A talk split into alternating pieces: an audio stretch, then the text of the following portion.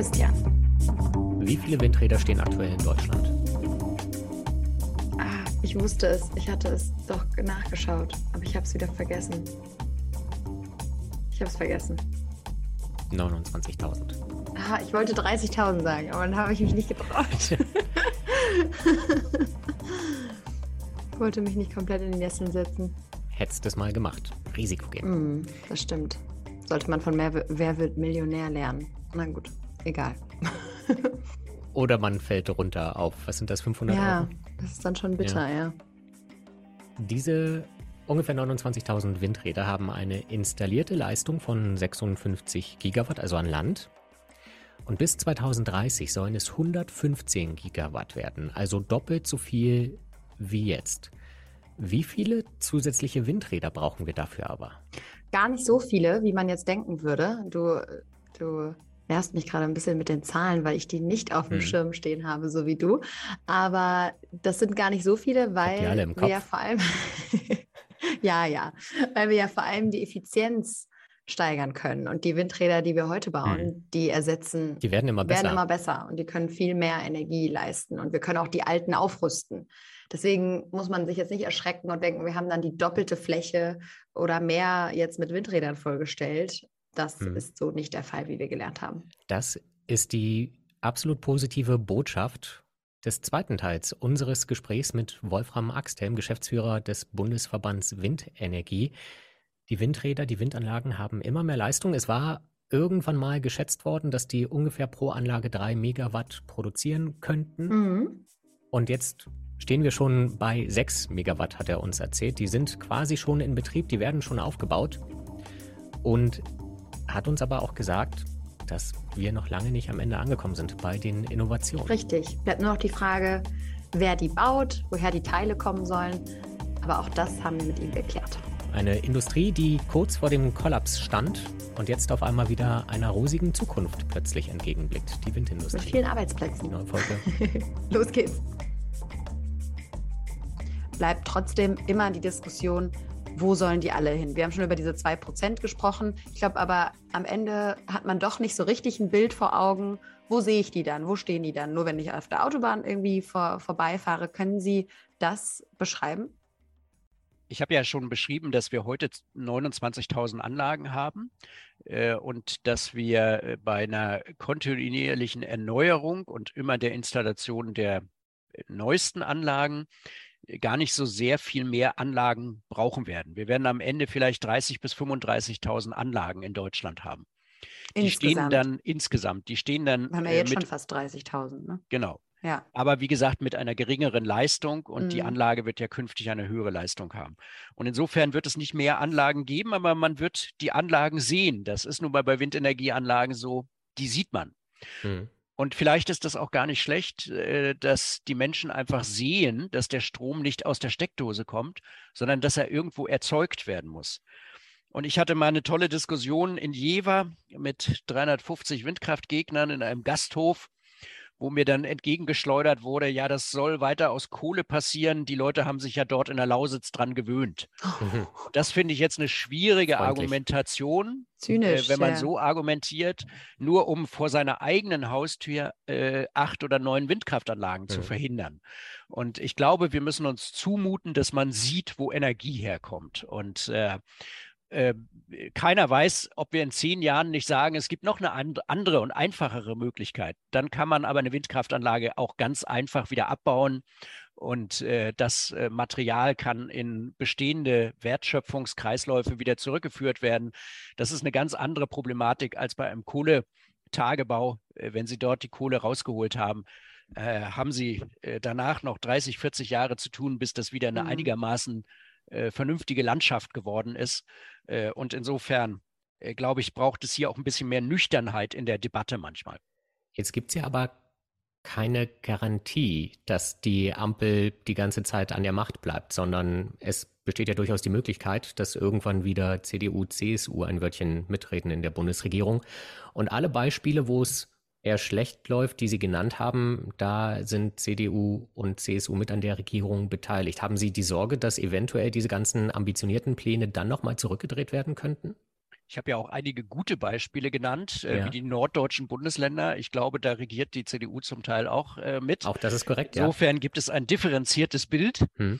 Ähm, wir haben den Eindruck, dass es inzwischen auf der Bundesebene äh, durchaus einen Konsens gibt, dass man äh, jetzt nicht den Hebel nach vier Jahren wieder rumreißen kann, hm. weil man damit äh, den Industriestandort Deutschland auch äh, sozusagen unter einen neuen Stresstest aussetzt. Die Industrie, und zwar deutschlandweit, will erneuerbaren Strom, weil mhm. sie das auch braucht als äh, Standortvorteil. Wenn man jetzt sieht, äh, äh, Tesla in Berlin-Brandenburg, Intel in Magdeburg, diese ja. riesigen Unternehmen sind alle an diese Standorte gegangen mit der Begründung, dort gäbe es ausreichend erneuerbaren Strom mhm. jetzt mhm. und in Zukunft. Das wird also ein Standortvorteil und insofern wird es diesen äh, egal wie die Diskussionen da, wie hektisch sie im Moment laufen, es wird keinen Rückgriff mehr auf Atom und Kohle geben können. Okay, das ist ja. Ja, das ist spannend ähm, zu hören, vor allem vor der aktuellen Debatte. Herr Axtian, wir haben jetzt ganz ausführlich schon über diesen einen Teil gesprochen und ich würde gerne rübergehen noch zu einem zweiten Teil, Christian, und zwar dazu, wie es denn Aspekt. genau, wie es denn der Windindustrie eigentlich geht. Wir haben nämlich gesagt, da gab es einen großen Bruch. 2018 wurde der Markt quasi halbiert. Und jetzt ist ja auch die Frage, was ist in dieser Zeit mit der ganzen Industrie passiert? Also wer stellt die Windräder denn eigentlich her, die in Zukunft Und wer stellt sie auf? Kommen sollen. Genau, und wer stellt sie auf? Also in der Tat hat diese, äh, äh die, diese Phase, äh, die seit 2018 die Branche vor einen riesigen, äh, eine riesige Herausforderung gestellt. Die konnte man auch nicht mehr dadurch auffangen, dass man mehr exportiert hat, äh, sondern äh, es gab sehr einschneidende wirtschaftliche Folgen. Wir haben quer über die ganze Wertschöpfungskette 40.000 Beschäftigte in der Zeit verloren von denen man damals schon immer gesagt hat, die werden wir alle wieder brauchen. Hm. Mhm. Weil äh, es war ja klar, dass Erneuerbare zugebaut werden. Ähm, und äh, insofern haben wir jetzt immer gesagt, dieser Regierungswechsel zur Ampel ist genau im letzten richtigen Moment noch passiert, bevor die Branche sozusagen total am Boden liegt. Wir haben eine andere Situation als bei der Solarenergie, hm. weil die ähm, Windenergie sehr stark im deutschen Maschinen- und Anlagenbau, in der deutschen Elektrotechnik verankert ist. Es gibt eine ganze Reihe von Firmen, gerade im Zuliefererbereich, die sind im äh, äh, Automobilsektor aktiv, aber auch in der Windenergie. Die hatten sich ein zweites Standbein sozusagen erarbeiten wollen, um selber äh, sich breiter aufzustellen und waren dann äh, zum Teil sehr, sehr enttäuscht, als äh, die Bundesregierung gar nicht darauf reagiert hat, dass hier eine Branche sozusagen in so einen Abwärtsstrudel reinkommt. Jetzt sehen wir, ähm, dass wir über die gesamte Branche hinweg wieder Personal suchen und Mitarbeiter einstellen. Das ist immer schwierig, weil man den Mitarbeitern natürlich sagen kann, muss vor vier Jahren wurdet ihr auf mhm. die Straße gesetzt jetzt kommt doch mal wieder zu uns. Da ist auch Vertrauen bei den Mitarbeitern verloren gegangen. Und es ist nicht so einfach, jetzt jemandem zu sagen, äh, komm mal wieder her und dann äh, sagt er, wunderbar, dass ihr mich wieder braucht und los geht's. Äh, da gehört viel Überzeugungskraft dazu und deshalb haben wir mit der Politik und zwar mit allen Parteien im Bundestag äh, die äh, für die Regierungsbildung relevant waren, sehr intensiv über diese industriepolitischen Folgen hm. geredet. Mhm. Ähm, aber korrigieren Sie sich, wenn ich falsch liege, aber ich glaube, Nordex in Rostock, dort hatten die Angestellten am 30. Juni jetzt erst ihren letzten Arbeitstag. Vestas hat sein Werk in der Lausitz vergangenes Jahr zum Jahresende geschlossen. Kommen die dann direkt wieder zurück und wieder eröffnen Sie Ihre Werke oder was ist da der Plan? Die Herausforderung ist ja, dass wir hier global agierende Unternehmen hm. haben. Und der deutsche Markt ist halt vier Jahre vom äh, äh, Blickfeld verschwunden, weil die Installationen so gering waren. Und dann äh, sind andere Märkte in dieser Zeit aber sehr stark geworden. Äh, unter anderem der US-amerikanische US Markt, der die ganzen äh, letzten vier Jahre eine unheimliche Dynamik äh, erlebt hat oder beginnt mhm. bei, unter Obama, das sich aber dann nachher fortgesetzt hat. Und dann orientieren sich Unternehmen, die global unterwegs sind, zum Teil äh, um, wenn sie äh, Investitionsentscheidungen treffen müssen. Und dann fragt man sich, äh, ist der kürzeste Weg äh, in die USA äh, durch den Kaiser-Wilhelm-Kanal oder ist er vielleicht äh, von Produktionsstätten in Marokko? Mhm. Äh, man hätte das verhindern können als deutsche Regierung, wenn der deutsche Markt nicht so ähm, politisch gesehen äh, aufgegeben worden wäre. Äh, umso wichtiger ist, dass man sich jetzt Gedanken macht, wie kriege ich aus dem vorhandenen Fundament der Unternehmen wieder ausreichend äh, Produktion äh, dargestellt, um dann die Ziele der Bundesregierung aus Deutschland oder aus den europäischen äh, Produktionsstandorten beliefern zu können. Da hat äh, die Bundesregierung die Herausforderung erkannt. Äh, Im April hat das äh, Bundeswirtschaftsministerium dazu einer ersten Diskussionsrunde der Hersteller und Zulieferer aus dem Bereich der Windenergie, aber auch der Solarwirtschaft eingeladen. Äh, jetzt vor zwei Wochen gab es die zweite Runde, wo man darüber diskutiert, was braucht es eigentlich? Mhm. Und was braucht es eigentlich neben den Zielen? Braucht es jetzt so schnell wie möglich Aufträge? Weil Unternehmen können ja nur entscheiden auf Basis von Aufträgen. Und deshalb ist es so wichtig, dass man das Genehmigungsverfahren jetzt verkürzt und beschleunigt, dass eben nach den neuen Zielen über kurze Genehmigungsverfahren auch wirklich ab nächstes Jahr, Januar, Februar sozusagen, es sichtbar vorangeht mhm. äh, und wir mehr Volumen in den Markt hineinbekommen, mehr Aufträge für die Unternehmen, weil dann können die ihre Entscheidungen neu treffen. Jetzt haben wir ja auch häufiger mit Unternehmen zu tun und sprechen mit denen, recherchieren damit. Mein Eindruck war, dass es nicht unbedingt an Aufträgen fehlt, sondern dann an Leuten, um das Ganze umzusetzen. Also da ist das nicht ein Henne-Ei-Problem, weil wenn ein Unternehmen sagt, ja, schön, aber die Aufträge können wir nicht annehmen, weil wir können die überhaupt nicht durchführen. Ähm, das ist, glaube ich, ähm, nicht unbedingt ein Henne-Ei-Problem äh, sondern das ist ein Problem, wie verlässlich sind äh, die politischen Ziele. Und wir haben jetzt schon den Eindruck, dass wir uns darauf verlassen können, dass dieser Zielpfad 2030, 2040 äh, politisch auch gehalten wird, selbst wenn es mal irgendwann Regierungswechsel geben sollte. Mhm. Und wenn wir jetzt sehen, dass tatsächlich nicht nur das Ziel da ist, sondern dass darauf Aufträge resultieren, also dass diese hohen Ausschreibungsvolumen, 10.000 Megawatt pro Jahr, tatsächlich gefüllt werden, dann können sich die Unternehmen darauf verlassen und dann können sie ihre Produktionsstätten darauf anders äh, ausrichten und organisieren. Wir sehen in der Windindustrie äh, ein großes Beschäftigungspotenzial auch im Bereich Service und Wartung. Hm. Äh, da werden viele Arbeitsplätze entstehen, weil die Anlagen ja 20 Jahre dann dastehen und natürlich Strom produzieren müssen und dadurch gewartet, da gewartet werden müssen. Da wird es auch für Seiteneinsteiger viele Jobperspektiven geben. Wir machen gemeinsam mit der LEAG, das ist der Braunkohlekonzern in der Lausitz, mhm. machen wir ein großes äh, Projekt, wo wir sagen, wie können die Mitarbeiter, die dort demnächst nicht mehr gebraucht werden, eigentlich in den Branchen der Erneuerbaren, insbesondere der Windenergie, neue Jobs finden und was für, muss dafür getan werden. Also wir gehen da selbst in die Verantwortung. Wir rufen da nicht nur zur Politik, gibt, äh, sorgt mal dafür, dass die Menschen zu uns kommen, sondern wir müssen selber als Branche für uns werben und sagen, jetzt könnt ihr euch wieder darauf verlassen, dass es wirklich nach vorne geht und dass hier auch sichere Jobs entstehen. Äh, das ist das, das was ich vorhin meinte. Ne? Es ist Vertrauen verloren gegangen ja. und das müssen wir jetzt wieder zurückholen, sozusagen, zurückbringen. Aber Sie sind zuversichtlich, dass Sie schlichtweg die Leute finden, weil dieser Fachkräftemangel. Wir sind sehr zuversichtlich, obwohl es überall in allen Branchen zu hören ist. Es hm. gibt Richtig. Fachkräftemangel. Aber es ist dann immer eine Frage, wie spricht man die Menschen an? Welche Menschen spricht man an? Ähm, äh, wie stellt man seine Jobs dar? Wir haben als Bundesverband Windenergie im vergangenen Herbst schon äh, eine Arbeitsplatzinitiative äh, auf den Weg gebracht, wo wir einfach die Berufsbilder mal darstellen, weil es gibt zu viele Jugendliche, die wissen gar nicht, was es da für Jobs gibt. Mhm. Äh, es ist ja heute nicht mehr so, dass man mit dem Werkzeugkasten auf so eine Windkraftanlage klettert und dann da irgendwie dran rumschraubt sondern das ist im Grunde genommen wie in einer modernen ja. äh, Autowerkstatt. Da werden die Daten über Computer ausgelesen. Äh, also selbst mit halt Höhenangst so, ne? kann man das heutzutage machen das würde ich jetzt nicht sagen, dass man äh, man muss trotzdem noch mal auf so eine Anlage und sie sind höher geworden. Mhm. Aber es gibt sozusagen viele Wartungsvorgänge, da steuert man eine Drohne, weil man zum Beispiel die Rotorblätter heute mit einer Drohne abfliegt und dann guckt, ob alles in Ordnung ist oder nicht. Äh, also da, da ist der, der Job ist heute viel interessanter als noch vor 15 Jahren. Und das haben wir in anderen Bereichen auch. Und wir müssen jetzt einfach äh, den Menschen da draußen sozusagen zeigen, was gibt es hier für tolle Jobs. So, und um das ist eine Aufgabe Jobs? der Branche.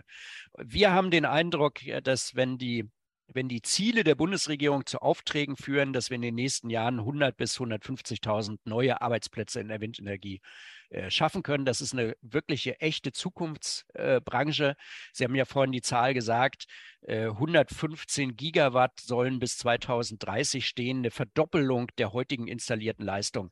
Äh, da kann man sich ungefähr vorstellen, dass das ohne Menschen nicht gehen wird. Und das Interessante ist ja, dass die Industrie dann trotzdem interessant bleibt, selbst wenn wir bis 2030 dann einmal genug Windräder hätten, ähm, müssen die weiter gewartet werden, erneuert werden. Genau.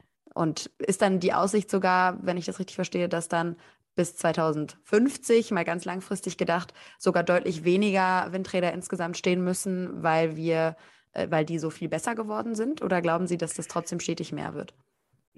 Na, das kann sein. Also wir, wir haben von unserer Annahme, sagen wir ja, wir werden so eine Stabilisierung der Anlagenzahl erreichen. Heute 29.000, in der Perspektive 30.000 bis 35.000 Anlagen in ganz Deutschland. Ähm, die technische Entwicklung ist längst noch nicht äh, abgeschlossen. Wir wissen nicht, was, in, was für Innovationssprünge es in den nächsten zehn Jahren noch gibt. Wir sehen nur, was es in den letzten fünf oder sechs Jahren gegeben hat wo die Anlagen immer leistungsfähiger wurden. Man hat mal gesagt, äh, auf See äh, sind 11 Megawatt Anlagen äh, sicherlich möglich. Hm. An Land wird es wohl mehr als drei Megawatt nicht sein. Heute sind wir an Land durchschnittlich bei den neuen Anlagen bei 5,3 Megawatt. Äh, die 6 Megawatt Anlage ist äh, schon in Betrieb sozusagen und geht in Serie. Also da, da sind noch Innovationen drin. Die Innovationen gehen zurzeit sehr in die Richtung, dass man sagt, bei möglichst niedriger Windgeschwindigkeit soll die Anlage schon Strom produzieren können. Mhm. Sie soll auch nicht mehr bei Starkwind aus dem Wind herausgenommen werden müssen, sondern auch bei Starkwind möglich noch lange Strom produzieren. Wir hatten ja für Journalisten, war das immer schwierig. Äh, ich kriegte immer die Anfragen, da war wieder ein Sturmtief über Deutschland gerauscht. Jetzt muss es doch ganz viel hm. Strom gegeben haben. Und dann musste ich immer sagen, nein, solche Sturmtiefs sind für uns gar nicht so gut, weil dann müssen wir die Anlagen ab irgendeiner Windgeschwindigkeit sozusagen abschalten, weil sonst der physikalische Druck auf diese Anlage zu herausfordernd wird. Und dann mhm. kann man sie, wenn der Wind vorbeigezogen ist, wieder anmachen. Aber genau in der Phase, wo es so richtig losgeht und wo die Menschen alle sagen, ja, jetzt reiben die sich aber die Hände, da haben wir nichts produziert. Und insofern war das eine Anstrengung der Anlagenbauer, der, äh, der Hersteller auch zu sagen, wie kriege ich eigentlich diesen, Produkt, diesen möglichen Produktionszeitpunkt verbreitert. Also früher beginnen bei niedrigeren Windgeschwindigkeiten erst bei sehr hohen Windgeschwindigkeiten nehme ich die Anlagen langsam raus, schalte sie auch nicht total ab, sondern ich drehe sie langsam aus dem Wind. Heute lässt sich jedes Rotorblatt einzeln drehen. Die Kanzel lässt sich drehen, sodass man die gesamte Anlage drehen kann. Also da ist unheimlich viel passiert. Und die Entwicklung ist längst nicht abgeschlossen. Ich meine mich zu erinnern, dass in Rotterdam, glaube ich, dieses Riesenwindrad von GE General Electric in Betrieb genommen wurde vor wenigen Monaten. Das, glaube ich, die in der Höhe ungefähr so hoch ist wie das Empire State Building. Kann das sein? Das kann sein. Äh, das Empire State Building finden die Menschen ja auch ganz toll. Auch so eine hohe ja. Windkraftanlage kann man äh, durchaus schön finden. Vielleicht lässt sich da ja designtechnisch noch was machen. Ja, aber können Sie vielleicht einmal erklären, wie viel Strom denn damit erzeugt werden kann? Das muss ja wahrscheinlich schon eine ganze Menge sein. Sie haben mit äh, den modernen Anlagen, kommen Sie auf 6 Millionen Kilowattstunden da haben sie dann am Ende 3.000, 4.000 Haushalte, die sie mhm. unproblematisch versorgen können. Äh, uns geht es ja auch darum zu sagen, wenn der Strom gerade im Stromnetz nicht gebraucht wird, das ist ja die Herausforderung bei der Windenergie, weil wir so sehr viele Kilowattstunden haben, äh, dann muss es möglich sein für die Betreiber der Anlagen zu sagen, jetzt kann ich den Strom im Netz nicht unterbringen, weil dort wird er gerade nicht gebraucht.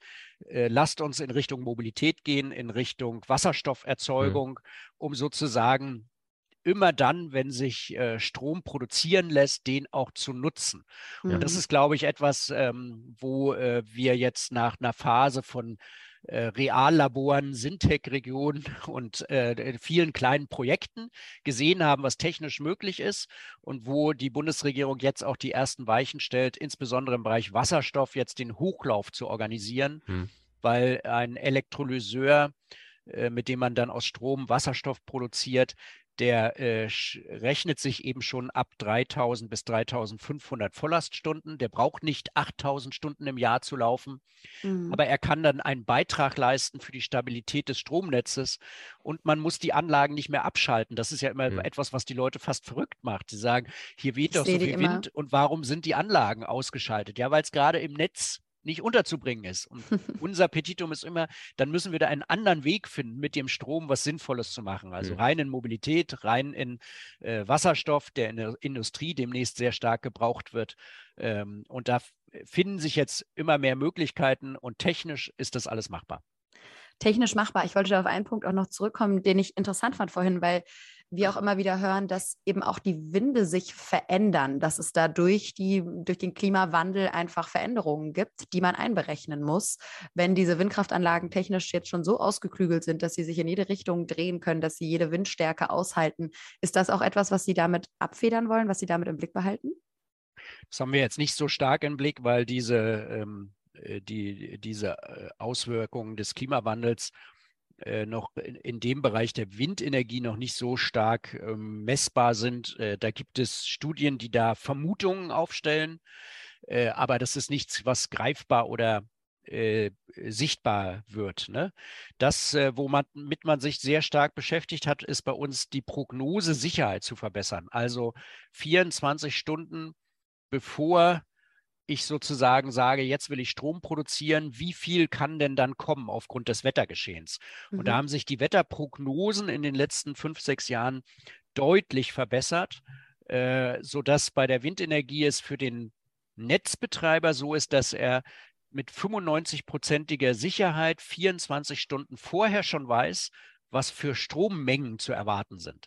Und dann kann der Netzbetreiber da schon mal planen und damit umgehen und dann sagen, wie führe ich jetzt in meinem regionalen Netzgebiet eigentlich die Anlagen und, und sich dann eben damit um ganz genau ja. überlegen, wohin mit dem Strom, wo kann ich ihn zu Ja, oder eben oder? auch sozusagen sagen, äh, an der Stelle muss ich jetzt eine Anlage leicht runterfahren, an der anderen Stelle muss ich eine Anlage etwas stärker laufen lassen.